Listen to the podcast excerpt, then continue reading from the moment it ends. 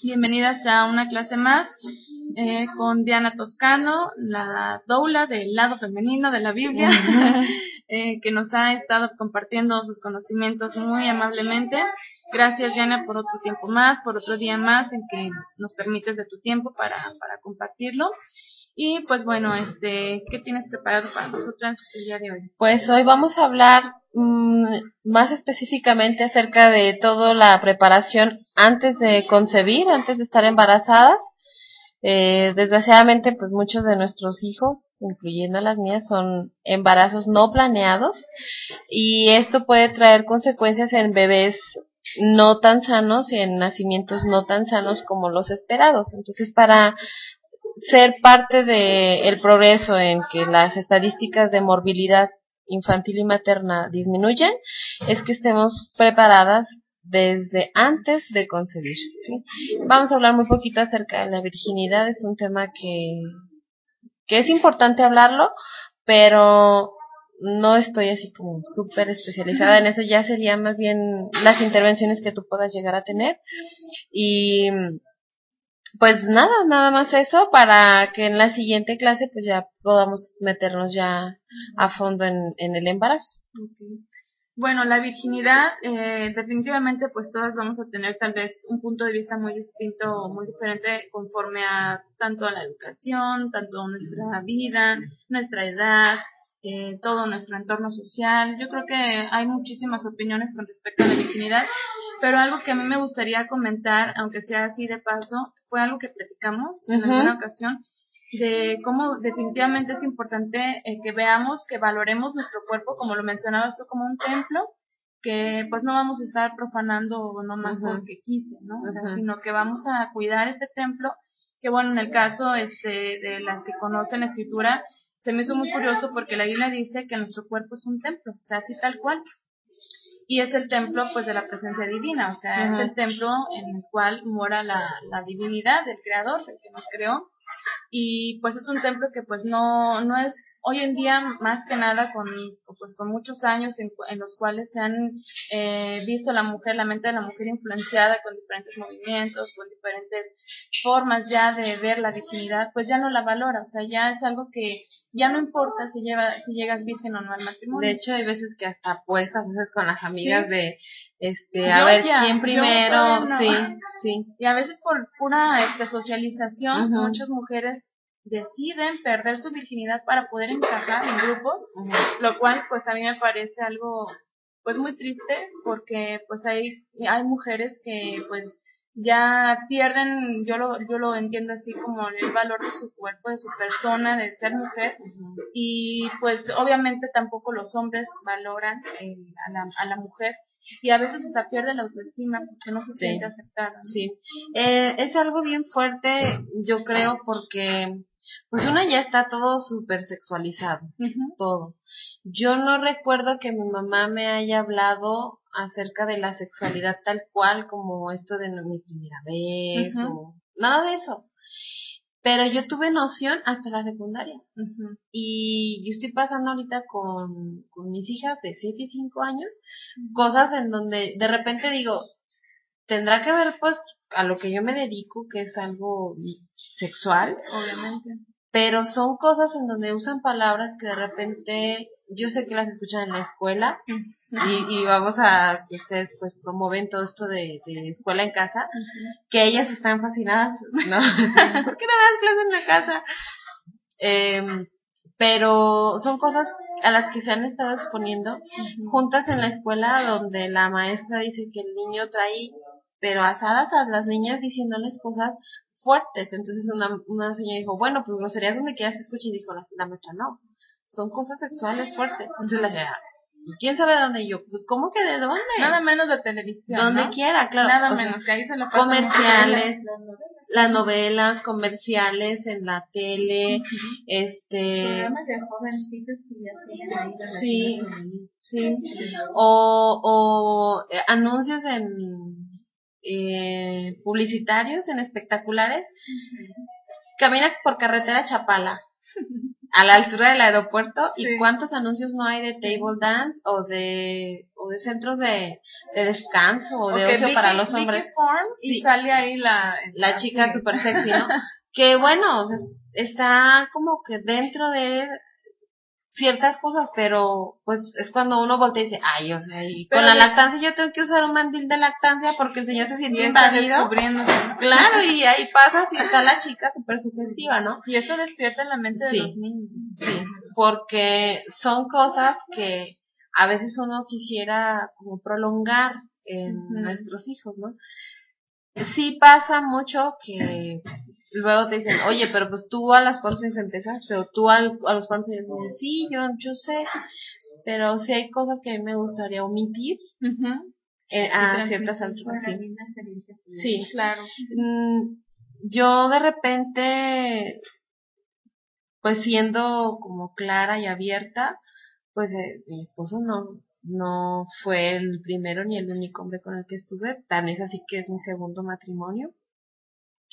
Y sí ha habido, o sí hubo al principio ciertas ocasiones en donde yo sentía este pesar de por qué no me guardé para el hombre indicado. Que bueno, el papá de mis hijas tiene sus bondades, este, Por algo no le por dijiste para algo, que claro, papá sí, o sea, no fue un monstruo ni nada de eso, ¿no? No, no, no compaginamos, pero sí, el hombre con el que estoy es un hombre maravilloso, que, que nos quiere y lo queremos con todo nuestro corazón, es un hombre maravilloso. Y sí pensé muchas de las veces eso de por qué no me guardé para el hombre indicado. ¿Por qué? Porque no le puedo dar esta, esta cosa especial a él. O sea, ahorita nuestro, pienso yo, nuestra labor y mi intención en el caso de, de todas estas pláticas eh, con el tema de la virginidad, pues es transmitirles a las mujeres jóvenes que están en edad de casadero o más chicas, menos de 15 años, si tú quieres, Sí, eh, pues la importancia, o sea, que la virginidad sí tiene un valor, que la que la vean así, pre- ah, como algo preciado, no como lo comentábamos la vez pasada de que no, es que si yo pierdo mi virginidad me van a matar en mi Ajá. casa. O sea, no que lo, lo tengamos como una convicción. Digo, a mí me hubiera gustado más tener la convicción así, de que no, porque es algo bonito, que no, porque qué van a decir, o no, porque me imagino, o sea, no por miedo, sino por convicción, ¿no? Esto, esta parte de cuando estás teniendo relaciones sexuales y lo dices, chin, y si, y si quedo embarazada, ¿qué voy a hacer? Porque me falta terminar la escuela, este, tengo tanta edad, o, cierta mal, edad. ¿no? Sí, la sociedad, sí. imagínate salir embarazada. ¿Qué voy a hacer? Esa, esas cosas no deberían estar porque es un acto maravilloso, milagroso, en donde está cuerpo, mente, corazón, espíritu, todo, Unido. todo ahí. Y cuando lo vemos de esta forma de, sí, ahorita, ya. ¿Qué tienes? no? Sí, se pierde esa magia. Y, y se quita más pues, cuando estás preocupada en que, híjole, lo hicimos así rápido y sin protección y a este chavo ni siquiera sé si, si es mi galán de vida ni nada, cosas Sí, así. no, Cuando yo te platicaba eso fue por el taller en donde nos hablaron acerca de, de nuestro cuerpo, de nuestra vagina, como este templo, que nosotras tenemos o merecemos todo el respeto, Exactamente. todo el respeto hacia él, eh, incluyendo de nosotras mismas, en donde yo no voy a permitir que cualquier fulano llegue y me pique los ojos y me meta la dedos a la boca, ¿no?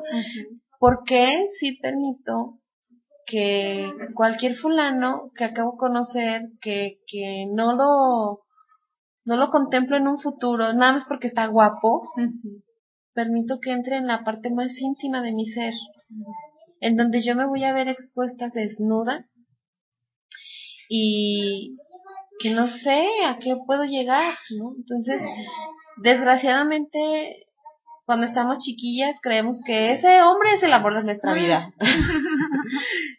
y si supiéramos que adelante vienen otras cosas, a lo mejor sí es él, pero más maduro. Claro. Eh, yo creo que todo empieza desde saber el noviazgo, para qué es. No es para enseñarme a besar, ni para enseñarme a salir al cine, nada. es para conocer al hombre Con el que me con quiero el que me casar. quiero casar. Y que si hay algo que no me late, pues ver qué onda. O sea, si, si de plano él se somete a algo un cambio, un psicólogo, o yo también, para ver qué cosas están fallando conmigo, o de plano no es la persona indicada. Sí, fíjate que hay algo muy interesante que, que hemos aprendido en la Biblia, que precisamente para evitar caer en estos aspectos de embarazo no deseado, este, lo que se conoce en la Biblia como fornicación, o sea, sexualidad antes del matrimonio, se, se ve, no se, no, o sea, no se, no se dice explícitamente, con, o más bien textualmente, pero se ve a través de testimonios de vida de personajes de la Biblia que nunca hubo noviazgo. O sea, y yo, por ejemplo, este, lo meditaba y yo decía, bueno, si eso nos enseñaban desde que estamos niñas, o sea, si creciéramos con esa mentalidad, no sería difícil decir, ¿por qué no? O sea, ¿por qué el noviazgo no? Porque estamos en una sociedad rodeada de que eso es normal y de que eso, como dices tú, me sirve para conocer a la persona con la que yo me quiero casar. Pero en la Biblia, por ejemplo, definitivamente habla de, de una amistad, o sea, una amistad seria en la cual sí estoy conociendo a esa persona, pero sin permisos. O sea, sin un permiso que vaya, este, permiso para besar y todo eso, ¿no? Fíjate, acabo de leer un libro, este, es una novela que me la recomendó una amiga, se llama La Esperada. Y bueno, habla ahí de, de ciertos temas, pero la, es una trilogía, el segundo libro se llama El libro del amor. Y se enfocan mucho en el beso, ujú. en lo que significa el beso. Entonces, cuando te quedas escuchando eso, que a pesar de que es una novela, es, es cierto. O sea, ¿por qué antes no se permitía que los novios se besaran, no? Y ahorita sí, es cualquiera, ya No, está. Sí, ahí está. Pero es esta unión de tu, de, de tu cuerpo con esta otra persona bien mágica, pues. Y cuando hay ciertas clases en, en el curso que yo les doy, que hay un ejercicio en donde está como un poco distanciada la pareja o llegando a caer en la monotonía, y luego les digo, ¿cuánto tiempo tienen que no se besan con un beso apasionado de cuando eran novios, por ejemplo? Entonces, así de, uff, y qué triste, ¿no? o sea, llego, la beso así de piquito y bye. Y yo, no, a ver, este, la tarea es que diario al despedir y al recibir a tu pareja en, en tu casa, bésalo como si no lo hubieras visto en quién sabe cuánto tiempo. Un beso apasionado. Y eso nada más es como, ah. Como que vuelve a unir Sí. algo, ¿no? y entonces es con la persona adecuada, no con Juan de la Cotona, decimos. Em, en este en este sentido también te digo el templo es como a quién permito entrar a mi casa ¿no? Cualquier vendedor ambulante no va a entrar a mi casa. Eh, eh, hay hay familias en donde no entran más que los integrantes de la familia y los amigos de la puerta para afuera porque por esta cosa íntima así es de tu casa. O, o porque tengo cosas que son preciadas para mí que no quiero exponerlas a, a que a alguien se le ocurra robárselas. Y como en nuestro templo voy a permitir que cualquier mequetrefe pueda llegar a entrar, o cualquier hombre que no conozco completo. Claro. Entonces, cuando estaba yo escuchando el taller dije, ¿por qué esto no nos lo dicen Desde a todas las mujeres? Sí. Sí. Donde te, me respeto mi cuerpo, y no voy a permitir que entre cualquier persona por igual de la misma manera que no voy a permitir que cualquier gente entre a mi casa. Exactamente. Para las que están llegando, estamos este, hablando de la, eh, de la virginidad. Y bueno, ¿cómo, ¿cómo tú nos recomendarías hablarles a nuestras niñas y a partir de qué edad o de qué formas hablarles sobre la sexualidad? Yo te comentaba que tengo ahí cosas ahorita y con la chica, con la de cinco años, en donde mm, su sexualidad, sí, sí noto que, que ella es como más ¿cómo te diré? Pues sí, le, le gusta su cuerpo y se ve, las dos son así de verse en el espejo y peinarse Todas y las niñas sí. creo que. Pero en la chica sí he visto que de repente le gustan, eh, por ejemplo, tocarse las piernas. Hay un, eh, dentro de la psicología se habla de cuando un niño descubre su sexualidad es, pues es del feto, ¿no? Pero más fuerte eh, entre los tres y los seis o siete años, donde tiene como una pre, preadolescencia. ¿sí?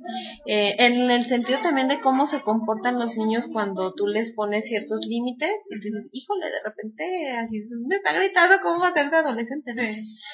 Entonces, aquí surge esto de que me gusta lo que siento, me gusta tocarme mi cuerpo y una forma de, de sentir este placer es, por ejemplo, cuando los, las niñas se montan en el caballito con el papá. Dicen, ¿por qué crees? Porque le gusta, porque está ese roce y no es nada malo de niña, bájese del caballito, sino es algo que ella está descubriendo de, ah, me gusta sentir esto. Yo lo he detectado más en la chica. Este, entonces sí he buscado ayuda, consejos con gente profesional y la forma que me han recomendado que yo estoy utilizando es hablar con mi hija todos los días, con las dos, no lo aprovecho para las dos, todos los días acerca de eres, eh, tú mereces que te respeten, Mm, no le pongo esto de que nadie te toque tus partes, que también he hablado con ella. Esta es una parte que nada más tú puedes tocarte, ni yo, nada más tú. Si necesitas una pomadita o algo, solamente tú, porque es una parte bien bonita, como una flor bien bonita que se tiene que cuidar. Este, y todos los días es fomentar el respeto a su cuerpo. Hay de repente circunstancias en la escuela en donde llega un niño y la empuja, que no es nada sexual, pero sí es otra vez reiterarle, no mi amor, no permitas que te empujen, y si ese niño te sigue empujando, no vuelvas a juntarte con él, porque tú mereces que te traten bien. Entonces no nada más es, ay, ese niño es peleonero, deshazte de él. No, tú mereces que te traten bien. Y eso los prepara o las condiciona en el futuro para el tipo de hombre que eligen también, ¿no? Sí, pasa también que de repente eh, esto de saludar a esta persona, pero dale un besito, ándale, mm. no lo obligues. Si no quiere. No, yo lo que hago es saluda. Entonces de repente la niña ni siquiera tiene contacto con los ojos y yo, a ver, saluda bien. Y ella, hay personas en donde voltean y, ay, hola. Y hay otras en donde ellas saludan de beso, pero no es estarles ándale, saluda de beso, bien. Eh, y pues esa, también hay otra en donde, oye, fulanita, este, si me traes un juguito, te doy un beso.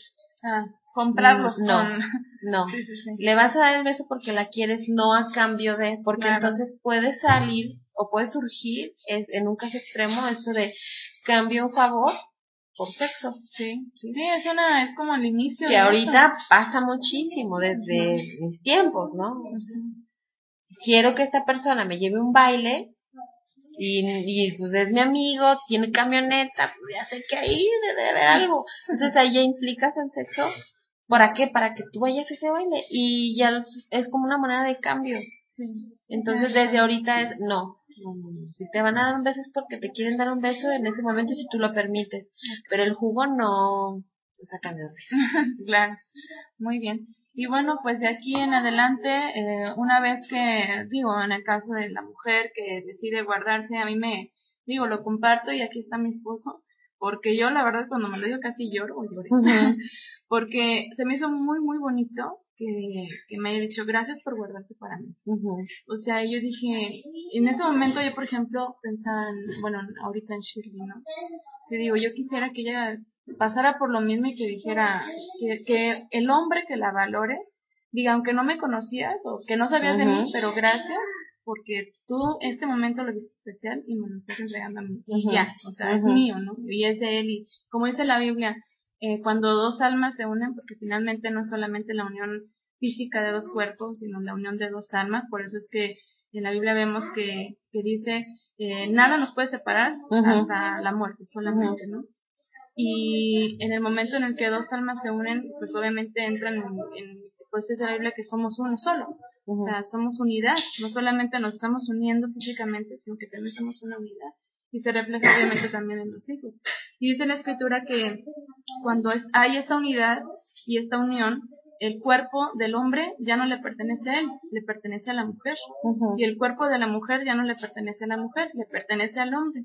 Y si de esta manera nosotros viéramos en el caso, por ejemplo, de la sexualidad dentro del matrimonio, que bueno, ya nos estamos brincando un poquito de la virginidad a pasar a la sexualidad dentro del matrimonio, que nos va a traer la preconcepción de lo que vamos a hablar, eh, pues obviamente es un tiempo en el que en el que ya está implícito ahí el, el goce sexual, o sea, que incluso en la Biblia lo vemos, dice que el hombre tiene que cumplir sus deberes conyugales con la mujer y por supuesto que la mujer también tiene que cumplir, que cumplir sus deberes conyugales con el varón.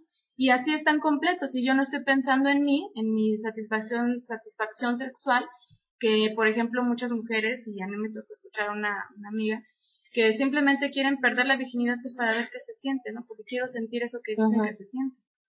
Y, y no, o sea, en el matrimonio obviamente yo estoy pensando en satisfacer a mi marido, mi marido piensa en satisfacerme a mí y hay una, hay una completitud dentro de la sexualidad en el matrimonio. Entonces ya de ahí ya brincamos al periodo en el que estamos esperando eh, que nuestro cuerpo esté apto para concebir. Claro, hay, si tienes toda esta, esta línea tranquila, entonces llegas de una forma emocionalmente estable para que entonces se albergue un bebé dentro de un cuerpo sano.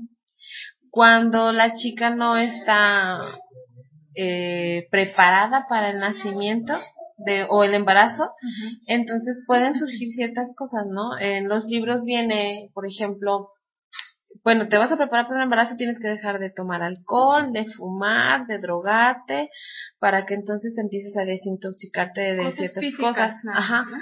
Pero cuando, y hablando todavía de físicos, cuando la mamá o la chica no está esperando, pues entonces todas esas drogas están dentro de tu cuerpo. Y esto genera un embarazo no saludable y que por consecuencia vendrá en un parto y en una lactancia y crianza no sanas.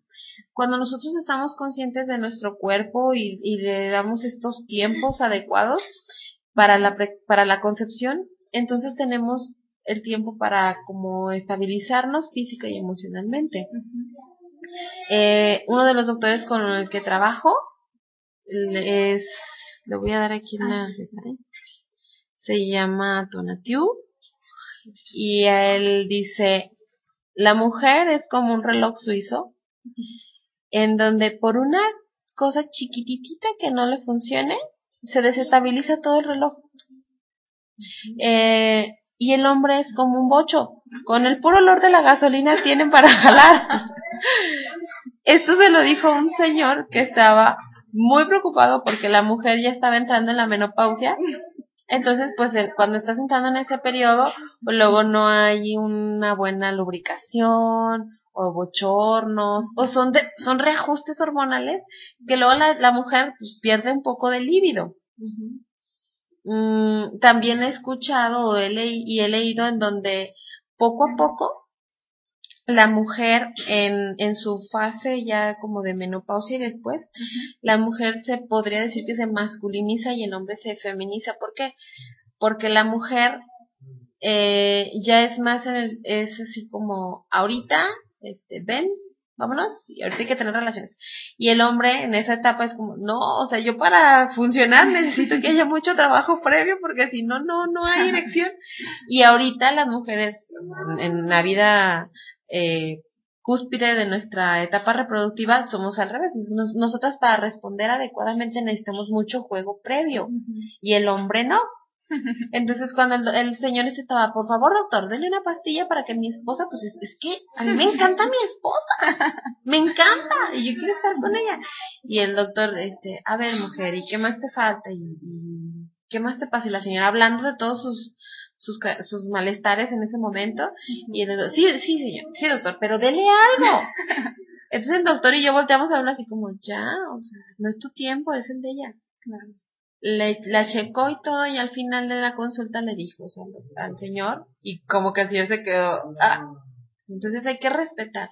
Dice si hay una cosa emocional que a la mujer no le satisfaga eso va a repercutir en cómo responde sexualmente. Y pasa no que de repente estamos como cansadas molestas fastidiadas y como que ay no, yo quiero llegar y dormir Sí. ¿no? Entonces, tenemos nosotras que hacer una revaloración de cómo estamos en cada uno de nuestros aspectos para que entonces podamos eh, estar funcionales. Esta pues revisión otra vez lo que va a ayudar es para que tengamos un cuidado en el sentido de de que mejore la fertilidad, eh, equilibrará nuestras hormonas, porque nosotras, tal cual como la luna, por algo nuestro mes es lunar, eh, la luna es cambiante, todos los días está cambiando.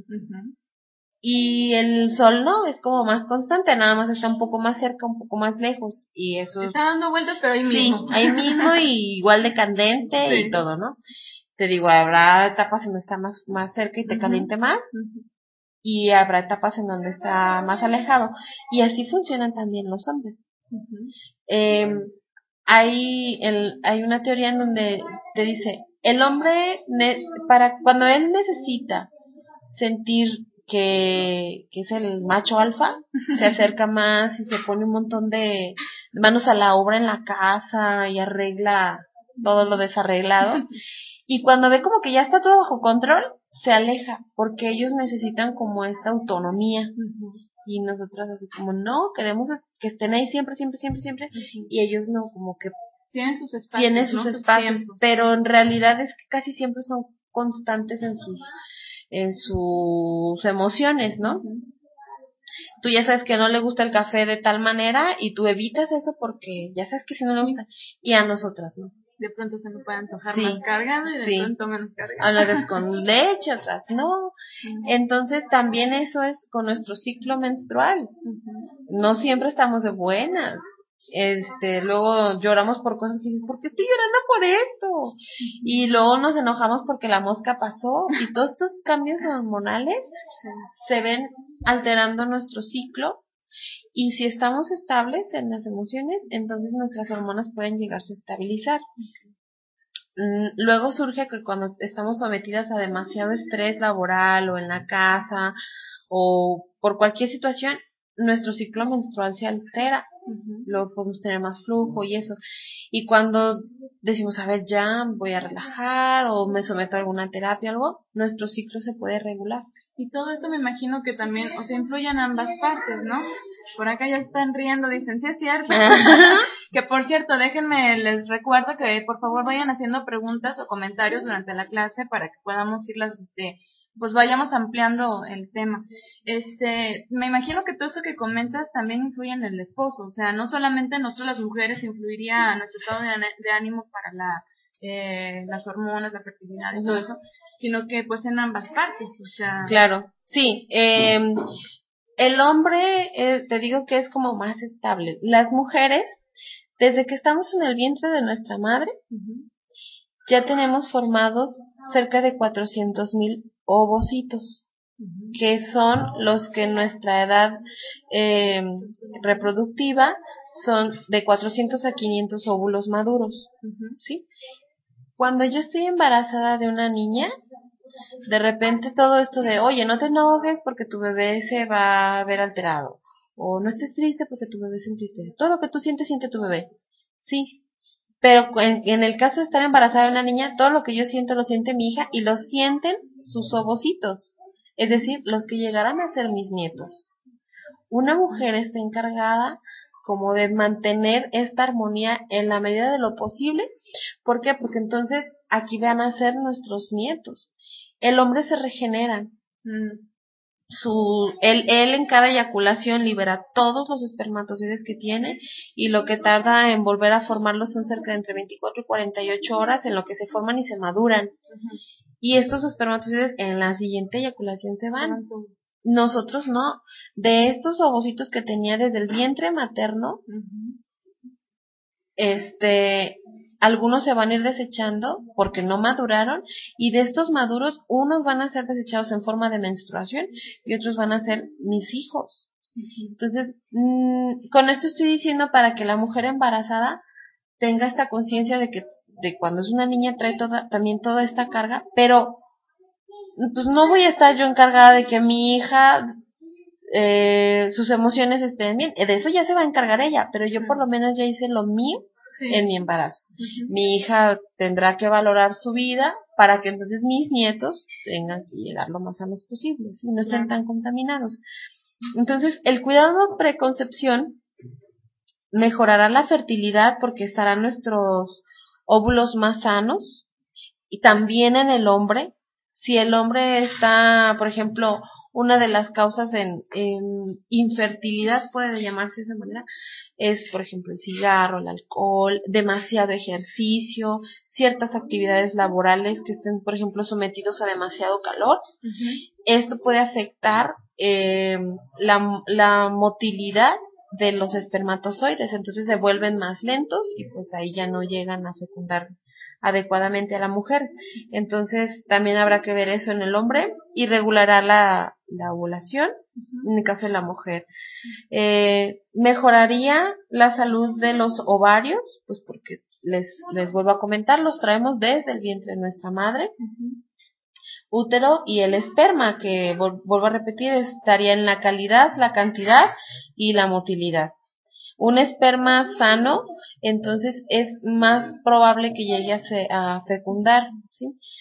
Mm, identificaríamos y trataríamos infecciones de todo el aparato reproductivo porque es importante que la mujer se considere embarazada en cuanto intentemos concebir. O sea, cuidarte como si estuvieras. Sí, desde que tú ya piensas en que quieres quedarte embarazada, tienes que considerarte embarazada. Esto viene porque hay que hacer un ajuste en toda nuestra vida, desde nuestra alimentación, nuestras actividades físicas, toda nuestra actividad laboral, eh, y todo lo que repercute o lo que viene con un nuevo bebé. Muchas de las veces al estar embarazadas pues eh, sí hay bochornos o hay ciertos malestares, pero no se compara en nada con que esté un niño llorando cada cierto tiempo porque tienes que sentarte a amamantarlo y luego a checar si está eh, con el pañal sucio o si le picó algo. Son cosas de las que no estamos acostumbradas.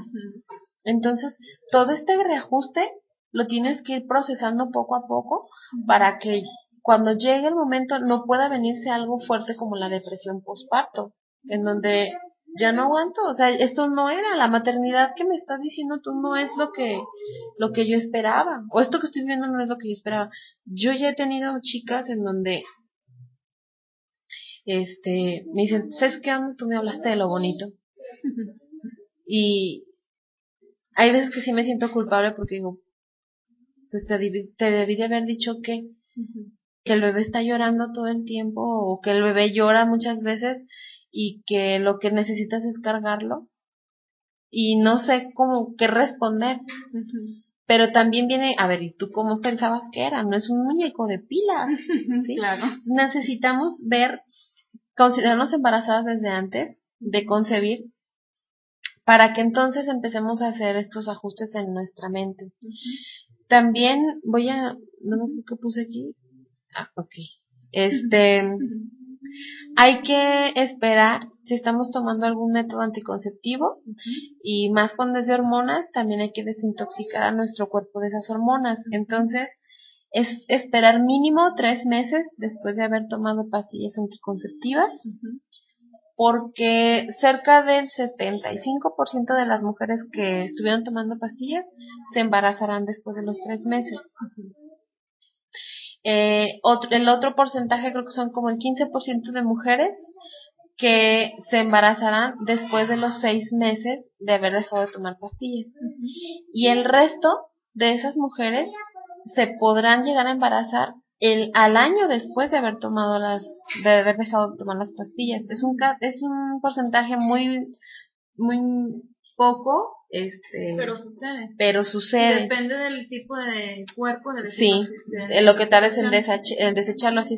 Y entonces la mujer deja de tomar las pastillas y luego se empieza a asustar porque no, está quedando embarazada sin tomar en cuenta que bueno, habrá que esperar por un año. Si pasa del año y ella no ha concebido, es que ahí hay algo que se tiene que, que checar en cuanto a la fertilidad. Eh, es más fácil verificar si el papá es el que es infértil que la mujer. Eh, y ya estaría pues porque simplemente porque el aparato reproductor masculino es mucho más sencillo que, la, el femenino eh, una de las cosas que te decía tan importante como ver primero se tienen que hacer un examen los hombres de esperma para ver qué tan ágiles y fuertes son sus qué tan sanos son sus espermatozoides.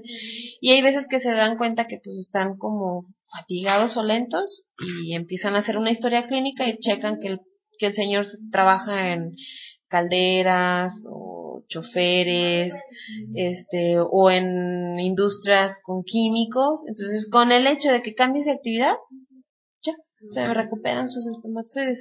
Y con la mujer no. Son, pues te digo que somos un reloj suizo.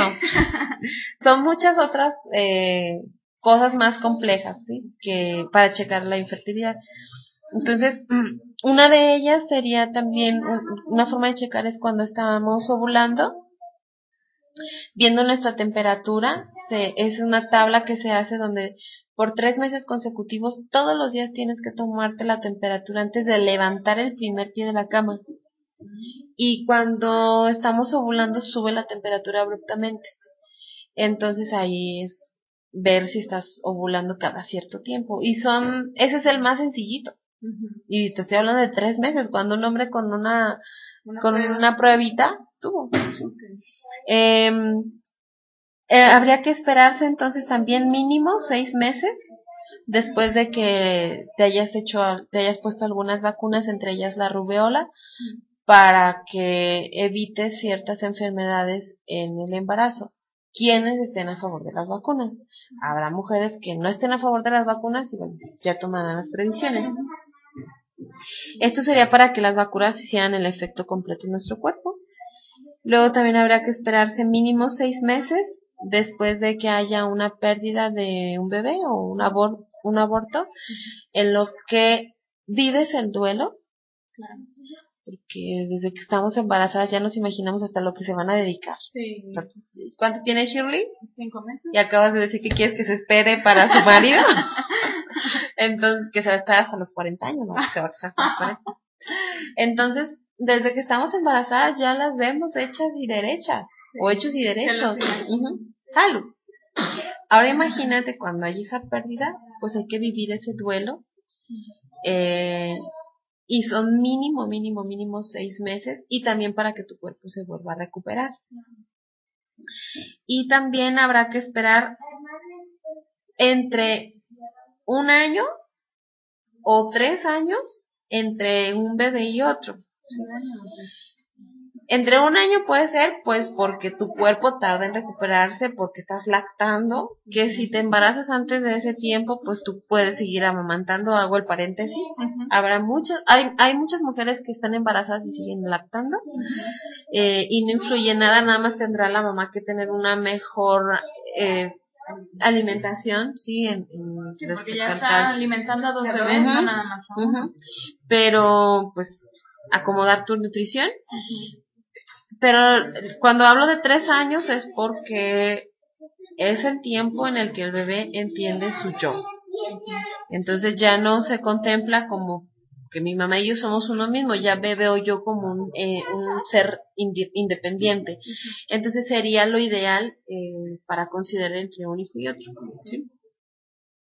Eh, después de que ya has analizado todos los cambios que vienen con un bebé, que ya te has hecho a la idea y que quieres dar ese paso, entonces habrá que hacer una búsqueda muy importante de un obstetra. Podemos tener un ginecólogo maravilloso, que nos trata súper bien, que nos checa y creemos que es la persona más profesional que hayamos conocido. Pero como obstetra, como que no. ¿Podrías eh, explicarnos un poco la diferencia entre sí? el, el ginecólogo ve enfermedades de la mujer. Y el obstetra es el encargado de checar todo lo que tiene que ver con la reproducción. Eh, es el que vería el embarazo y nacimiento del bebé. Y el ginecólogo tal cual es nada más el que te hace el papá Nicolau, los pechos, la revisión de quistes, etcétera la, la mm, especialidad se llama ginecobstetricia, pero habrá médicos que se enfoquen en una y otros que se enfoquen en otra. Entonces, luego nuestro médico, nuestro ginecólogo puede ser un fabuloso ginecólogo, pero como obstetra no me late porque se enfoca mucho a hacer cesáreas, eh, cree que el embarazo es una enfermedad en donde tiene que estarme monitoreando las 24 horas. Que ese, el, ese es el control prenatal, es el ideal, cada mes, cada mes. Eh, pero habrá médicos que, que si no vas, pues no pasa nada, si has estado sana. Y habrá otros que se azoten un montón y, ay, ¿cómo que ¿no? Arriesgaste tu vida y la de tu bebé. Sé que buscan un obstetra que vaya con el método que tú quieres de tu parto, ¿sí? Entonces, para esto, pues ya, desde que estoy preconcibiendo, yo ya tengo que estar informada acerca del tipo de nacimiento que quiero. Si quiero un nacimiento hospitalario, si quiero un nacimiento en casa, eh, qué me gusta del nacimiento humanizado, que tengo que informarme para buscar eso. Y no que en el embarazo lo sepas, porque hay mujeres que están embarazadas y sea la edad gestacional que tengan, ya no se cambian de ginecólogo, por más que se mueran de ganas por vivir un nacimiento humanizado, ya no se cambian porque pues es que ya, ya van a ser y se vale. Y en el caso, por ejemplo, en este momento que pues, intentamos eh, fomentar o difundir el parto humanizado, ¿qué tiene que hacer una mujer de, para poder lograr esto? Es decir, eh, desde que estás embarazada o desde que piensas embarazarte, buscar a alguien como una partera o cuál es el proceso? No, tienes que ver cuáles son la, las pautas para que se dé un parto humanizado. Esto es buscar una obstetra pues que vea el nacimiento como un modo, como un evento natural, sexual y fisiológico, eh, que no haga absolutamente nada de rutina como poner suero, poner oxitocina para apuntar las contracciones, poner anestesia de cajón, porque si no te vas a estar en un grito desesperado y ninguna mujer puede parir así, ¿no es cierto? Esa es- la anestesia no va de cajón. Que no hagan eh, la episiotomía, que se corten la vagina, eh, que manejen que si tu bebé está bien y tú estás bien, el bebé en cuanto salga de, de tu vientre vaya a tus pechos, que el corte del cordón umbilical se dé hasta que el cordón deje de latir, que pueden pasar de 3 hasta 15 minutos, eh, que no apronten el nacimiento, que permitan que el bebé salga solo, nunca lo jalen, que haya alojamiento conjunto, esto es que desde que tu hijo sale de ti, cortan el cordón, no se te despega para nada, para nada, no se vacuneros, y que sea a favor de la lactancia materna exclusiva a libre demanda durante los seis primeros meses y después lactancia materna libre demanda durante los siguientes seis meses. Cuando tú sabes eso, cuando tú lo investigaste y sabes las ventajas de eso, que como dijimos la, la plática pasada, esto de cómo eh, quieres un nacimiento humanizado, No deberían. no debería de ser, o sea, todos deben de ser humanizados. No somos máquinas, no. O sea, tu cuerpo es diferente al mío y a lo mejor para ti resultó súper padre tener anestesia. Y para mí no, o al revés, ¿no? O a lo mejor yo veo la episiotomía como un corte que se necesitó en ese momento porque de verdad yo ya necesitaba que mi bebé naciera y tú dices, es lo peor que me pueden hacer, me debí, me debí de haber esperado o, o te debiste haber esperado. Es muy importante tener toda esa información desde antes de estar embarazadas para que entonces así yo me dedique a buscarlo. No se dan como mata, ¿eh?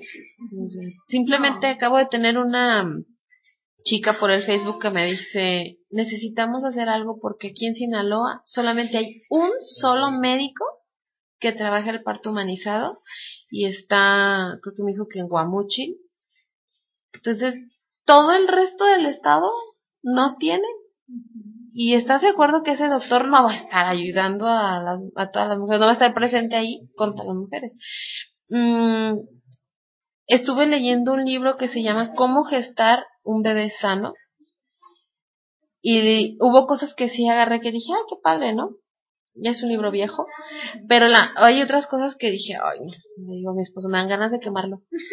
Porque pu- puso el parto hospitalario como este lo mejor y, y que así ya evitas correr riesgos de, de, de sangrarte y de que el bebé O sufra. sea, asustando de antemano a las Fuerte. mujeres para que rápidamente Bien fuerte.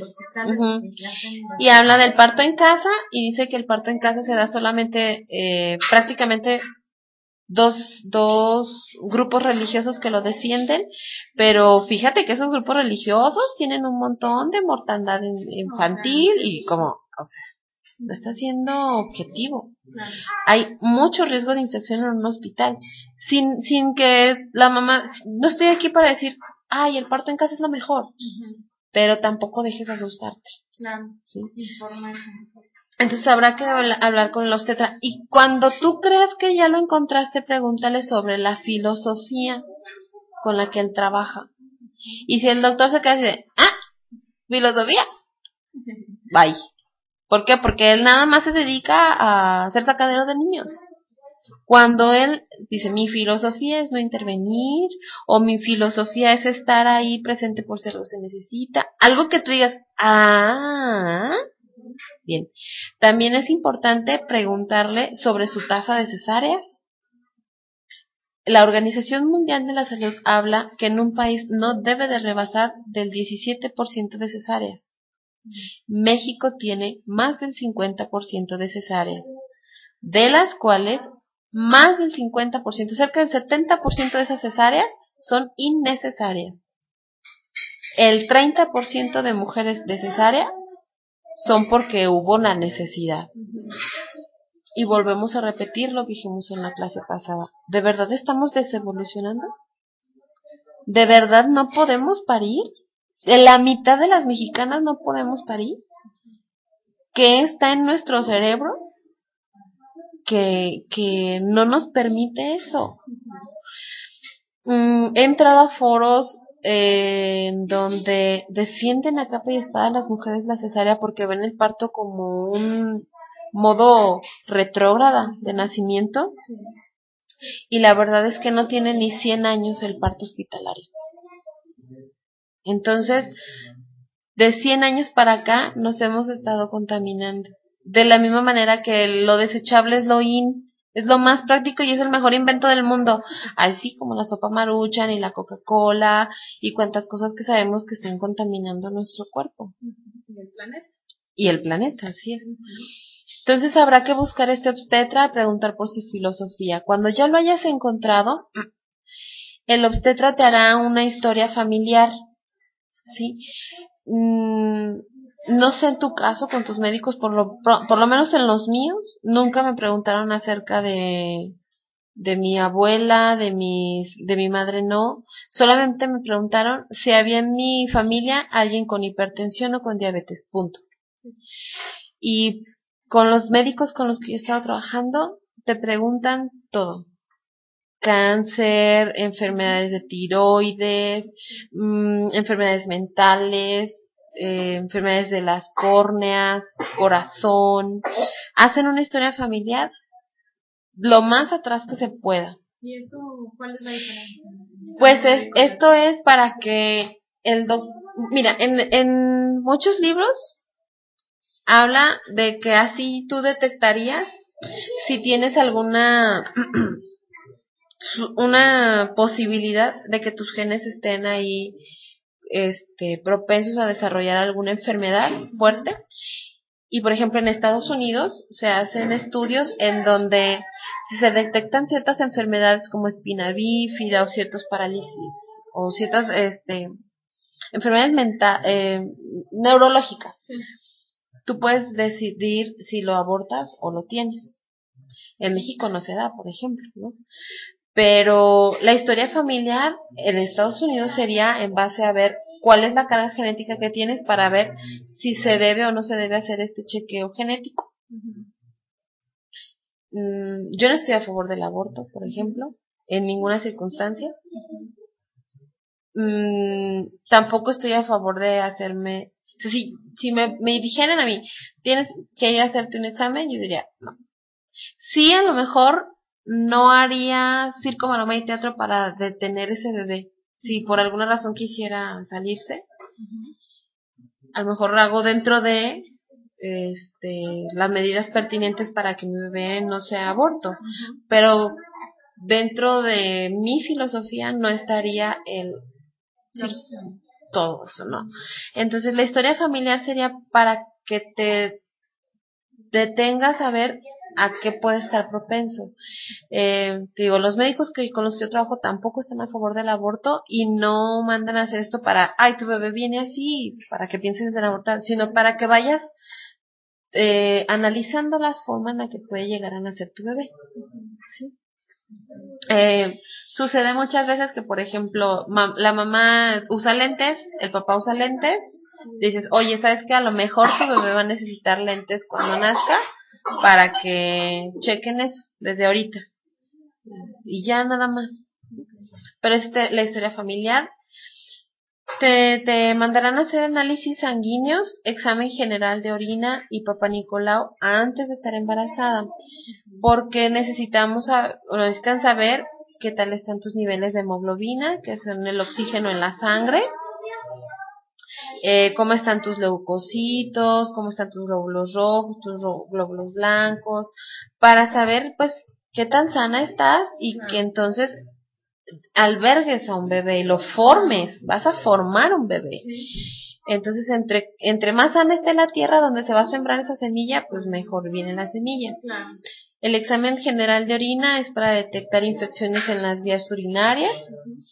Este, y estas infecciones, si se da un embarazo, pues puede llegar a afectar en, por ejemplo, en la bolsa del saco amniótico. Y hay enfermedades de, de infecciones muy, muy fuertes que incluso hay médicos donde dicen, tienes la, la infección urinaria o infección vaginal de tal grado, vas a cesárea. ¿Va? Entonces hay que checarlo desde antes. Y el Papa Nicolau, pues también para detectar algún tipo de enfermedad eh, en la vagina. Pues otra vez checar las vacunas, quienes estén a favor de las vacunas, eh, ver su carnet que esté completo y hacer una desintoxicación. Esta desintoxicación se da regularmente en el hígado. Mencionó aquí el útero también porque podría ser en algunas mujeres que, por ejemplo, tengan quistes o algo así, que sea pues porque hay desechos en el útero que en la menstruación no se eliminaron completo. Entonces ya el médico les hará un eco para ver que el útero esté sano y si no se ve muy sano, entonces habrá, él les, les determinará una desintoxicación del útero. El hígado es importante porque eh, la mujer embarazada lo que hace es filtrar y eliminar toxinas de ella y del bebé. El bebé está en un ambiente estéril, entonces su cuerpo no lo está haciendo. Hace el intento o hace el, el, cáliz de cuando vaya a salir, pero en sí no está teniendo el, ese trabajo. Entonces la mamá lo haría doble, por ella y por el bebé entonces ella tendría que desintoxicar el hígado y esto sería pues comiendo ciertos alimentos, tomando agua, em, aquí tengo también con frutas, algas marinas, diente de león, menta, salvia, pero ya más bien sería que te acercaras a alguien que te diga exactamente cómo tomarlos. Mm, hay una interpretación emocional también en la desintoxicación dice que es la necesidad de limpiar cosas de nuestra vida que no nos dejan avanzar, como manías, malos hábitos, obsesiones, pensamientos negativos. Lo menciono porque si la mamá llega al embarazo muy aprensiva, entonces ella misma se va a ver como una mujer enferma. Y esto viene a provocar que el parto no fluya y termine en cesárea, en peor de los casos. Entonces, al tú ser todo este análisis interno y trabajas también con la desintoxicación de tus emociones, vienes más fluida y disfrutas el embarazo. También cuando hacemos esta desintoxicación de emociones, te mencionaba en una plática que tuvimos, es el tabaco tarda cierto tiempo, o sea, simplemente, ¿no? Todas las hormonas de tus anticonceptivos, ¿cuánto tiempo tardan en desecharse, ¿no? Son, este, mínimo tres meses. El tabaco, mínimo, creo que son como seis o nueve meses. El alcohol también. La ira, la frustración, eh, la depresión, puede llegar a tardar más. Porque cuando yo me enojo y que te revienta esa situación, esa persona, entonces empiezo a sentir que hasta la boca del estómago te arde y te empieza a doler la cabeza y dices, ¡ay! aprietas la mandíbula y todo. Esto eh, contamina tu cuerpo y empiezas a aventar un montón de jugos ácidos que están contaminando. O sea, la vesícula, ¿cuánta gente que se enferma de vesícula? No, pues es que es bien enojona.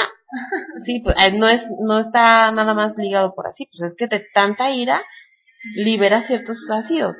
Entonces también hay que checar las emociones porque ahí están implícitos ácidos, hormonas que contaminan a nuestro cuerpo.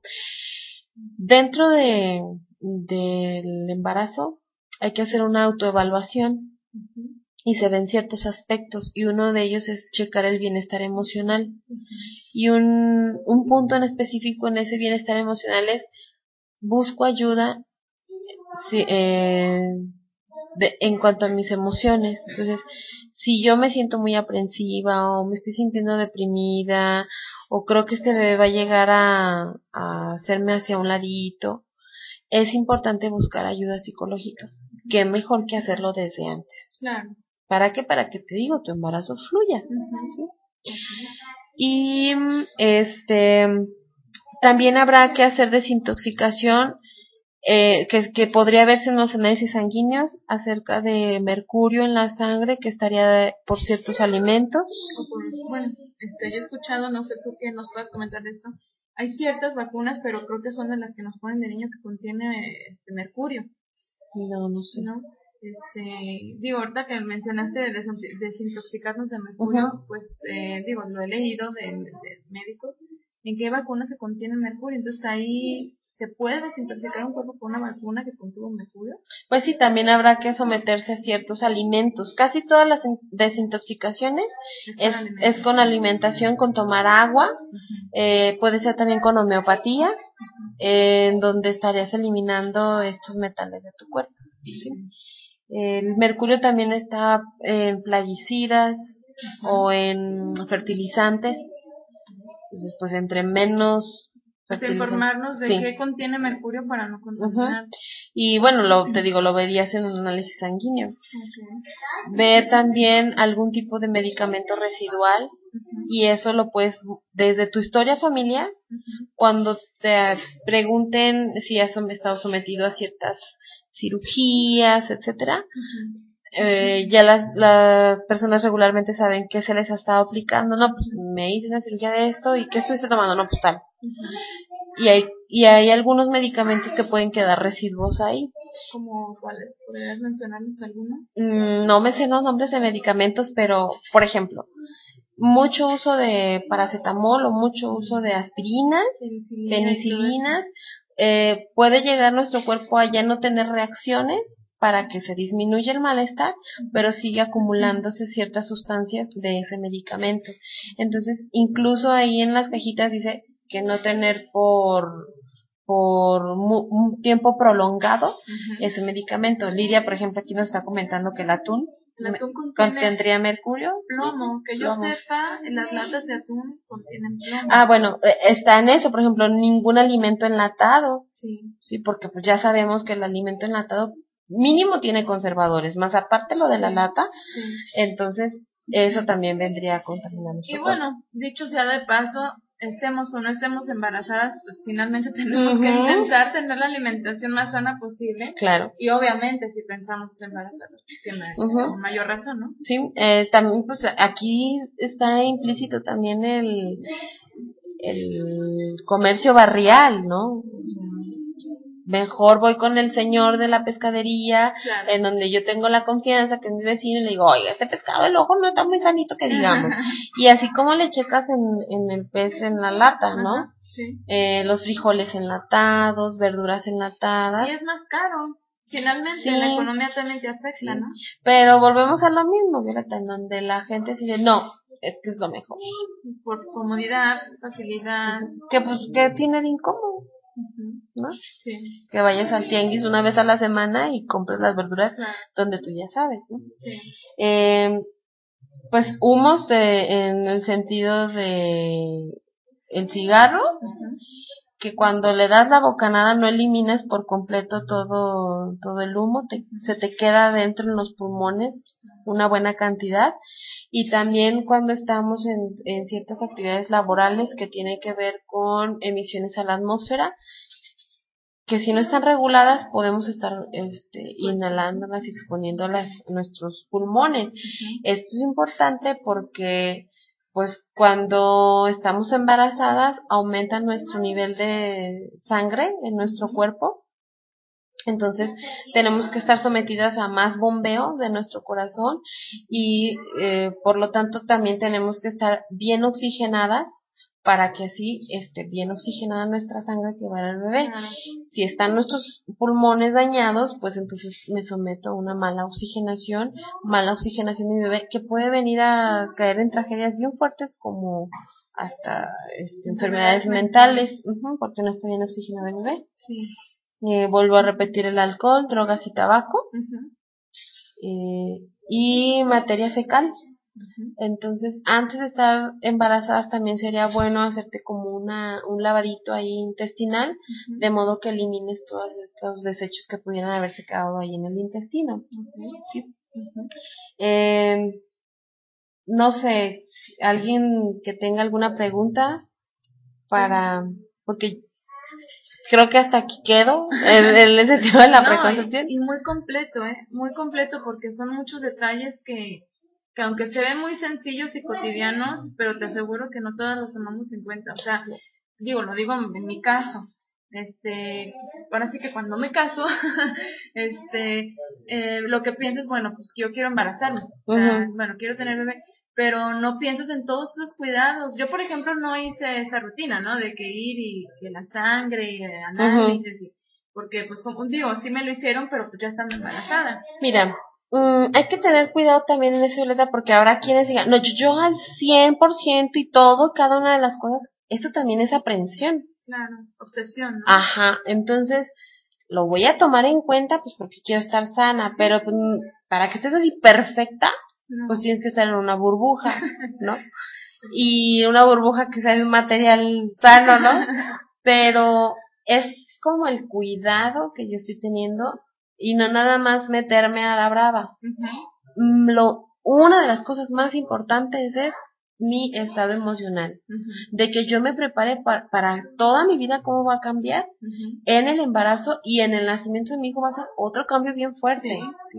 porque entonces estoy embarazada, me crece la barriga, pero yo puedo ir, ir y meterme a cualquier lado. Claro, todavía estás muy a gusto, autónoma. Llega el bebé y chin, ya no puedo meter al cine, por ejemplo, porque pues, no entran niños de cierta edad. Sí. Entonces, las emociones son bien importantes. Si, si se toma todo esto al pie de la letra, puede decir, oye, pues no que no estoy enferma. ¿qué me checo? Una de las cosas, por ejemplo, que venían también en otra bibliografía es eh, una, una mujer con menos de 50 kilos o más de 100 kilos, pues tiene que someterse a una dieta.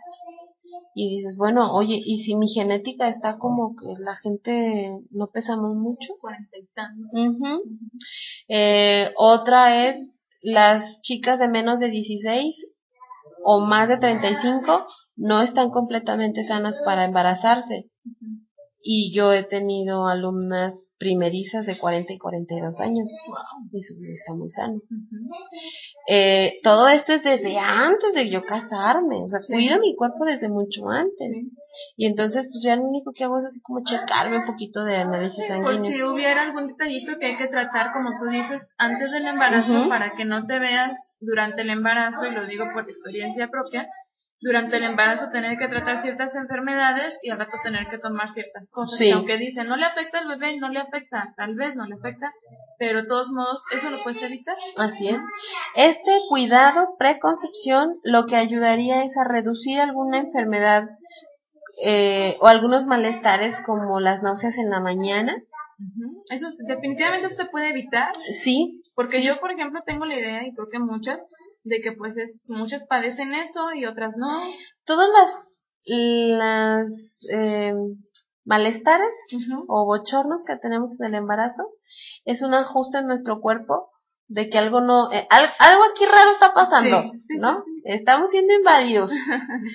y entonces el- estos vómitos, estos mareos, nunca es sano un desmayo, por más que se ve en las novelas y en las películas de que estoy embarazada y te desmayo. Ajá. No, si te estás desmayando es que estás anémica. Wow. Este, no es, ay. O sea, eh, no es por el embarazo, no, es por otra porque- cosa es porque que el estás- embarazo lo explica, Ajá, ¿no? ajá. Entonces, este, esas cosas, eh, ah, estaría, se llama enfermedad de la mañana o náuseas matutinas, donde está exponiendo que hay algo en tu cuerpo que no está bien. Y si las náuseas se prolongan, por ejemplo, tres meses, después de los primeros tres meses, ahí ya puede ser. Hiper, se llama hiperemesis gestacional, en donde la mamá puede correr el riesgo incluso de no tener los nutrientes completos si se viene un aborto. porque Porque así como come vomita, eso no es sano. Claro que no. Eso no es sano. Eh, habrá náuseas matutinas en donde dices, ya, con esta descanso. ¿no? Pero también están implicadas las emociones. Lo vuelvo a repetir. Sí. Entonces, si a la mamá no le ha caído el 20 de que está embarazada, eh, si está estresada, si está sometida a una rutina fuerte en el trabajo o en la casa, esto puede llegar a tal estrés. Oye, si el estrés hace que se te caiga el pelo, Sí, sí, sí. Eh, tengo un amigo que le salieron como unos, él creía que eran hongos en el dedo y dijo, ah, pues una pomadita. Y no, o sea, se le estaba empezando a carcomer el dedo bien fuerte y le dijeron, esto es del estrés. Entonces tuvo que parar en el trabajo, bajarle al, al nivel en el trabajo, este, creo que tenía hasta tres trabajos, no sé, que dije, ¿a qué horas dormías, por favor? Creo que le bajó a, le- eh, no, estoy segura que le bajó al nivel de trabajo, no sé si quitó un trabajo o algo, Ujú. y santo remedios. Entonces, si el estrés es capaz de hacer eso, imagínate ¿Qué le puede hacer un bebé? más le puede hacer un bebé. Así. Y a un, y a una embarazada que le bajan ciertas defensas para subir otros niveles y compensar. Ujú. Sí, porque eso de por sí sucede, o sea, Ujú. de- viene el embarazo y te bajan las defensas y por eso generalmente hay esta infección. Así es, así es. Cosa que puedes evitar entonces. Así es. Y también entonces sería para evitar este las náuseas matutinas, Ujú. para evitar tener cándida, que, que esta infección vaginal puede llegar a alterar en el bebé, eh, por ejemplo, es el típico algodoncillo en un recién nacido, Mm, sí, que es, que se le, es, es como un honguito en, es, es ¿La un- laringe? en la laringe sí se ve blanco, luego se puede confundir con la leche. Pues no, es, es una infección que se vio por las vías vaginales de, ma- de la madre. Entonces, si la cándida está bien fuerte, vas para cesárea. O tu bebé va a presentar esta cándida fuerte, en donde pues es- tendrás que hacer un montón de remedios y medicamentos para que tu bebé se cure. Claro, ¿Para qué Eh, sí, y las infecciones de vías urinarias. Hay infecciones que incluso pueden llegar a afectar las cornas del bebé y en el puro paso por la vagina, ya, el bebé se afectó en su, en su visión. Eh, ¿Para qué te expones? Sí, o sea, siempre definitivamente checarse antes de un embarazo. También disminuye el riesgo de que el bebé desarrolle problemas de aprendizaje, pues ¿por qué? Estamos viendo una buena oxigenación, problemas de conducta, alergia, asma, son enfermedades que también vienen con el nivel de estrés en la mujer. El asma siempre está relacionado con enfermedades de las vías respiratorias también. Entonces, ahí no hay una buena oxigenación en la madre que provocó este como sufrimiento respiratorio. ¿Algo más, algo más por acá que quieran comentar las que están este, conectadas? Todo esto yo creo que la mayoría de nosotras nunca lo hubiéramos pensado, no lo hubiéramos contemplado. Yo sinceramente no, no tenía idea de muchas cosas, simplemente uno dice, pues voy a comer bien, este, me voy a cuidar de no cargar cosas pesadas, este, sí voy a que me chequen, tengo que ir a que me chequen, este, papá Nicolau, cosas así. Pero por ejemplo la emoción y todo eso como que a veces no se le toma la importancia necesaria simplemente bueno Las- no me enojo no, no, lloro no. pero hay otras cosas Las emociones son indispensables checarlas. sí Eh, cuando yo hablo del nacimiento de Romina, todo esto fue más por emociones. Lo que afectó el que yo disfrutara ese embarazo y el nacimiento de Romina. claro Entonces, cuando estás sometida al estrés y, y mi bebé vendrá bien sí y no tienes alguna información, que es normal, ¿eh? casi todas este, pasamos por un momento en donde, híjole, sí vendrá completo o algo así, O, ¿no? por ejemplo, a mí me pasó con la niña que de pronto hubo tantos casos de mujeres que no se les acomodó bien el bebé. Ay, sí. Que yo todos los días, ay, que se acomode bien, que se, que así, su cabecita para abajo y ya está. Yo Ajá. le decía, dile mi amor, dile, a ver, Ajá. su cabecita abajo y le decía, cabecita acá, cabecita acá. Y le tocaba la y eso ayuda mucho. Y digo, bueno, pero en cierta forma, o sea, tampoco fue una preocupación así de, ay, o sea, no se va a acomodar.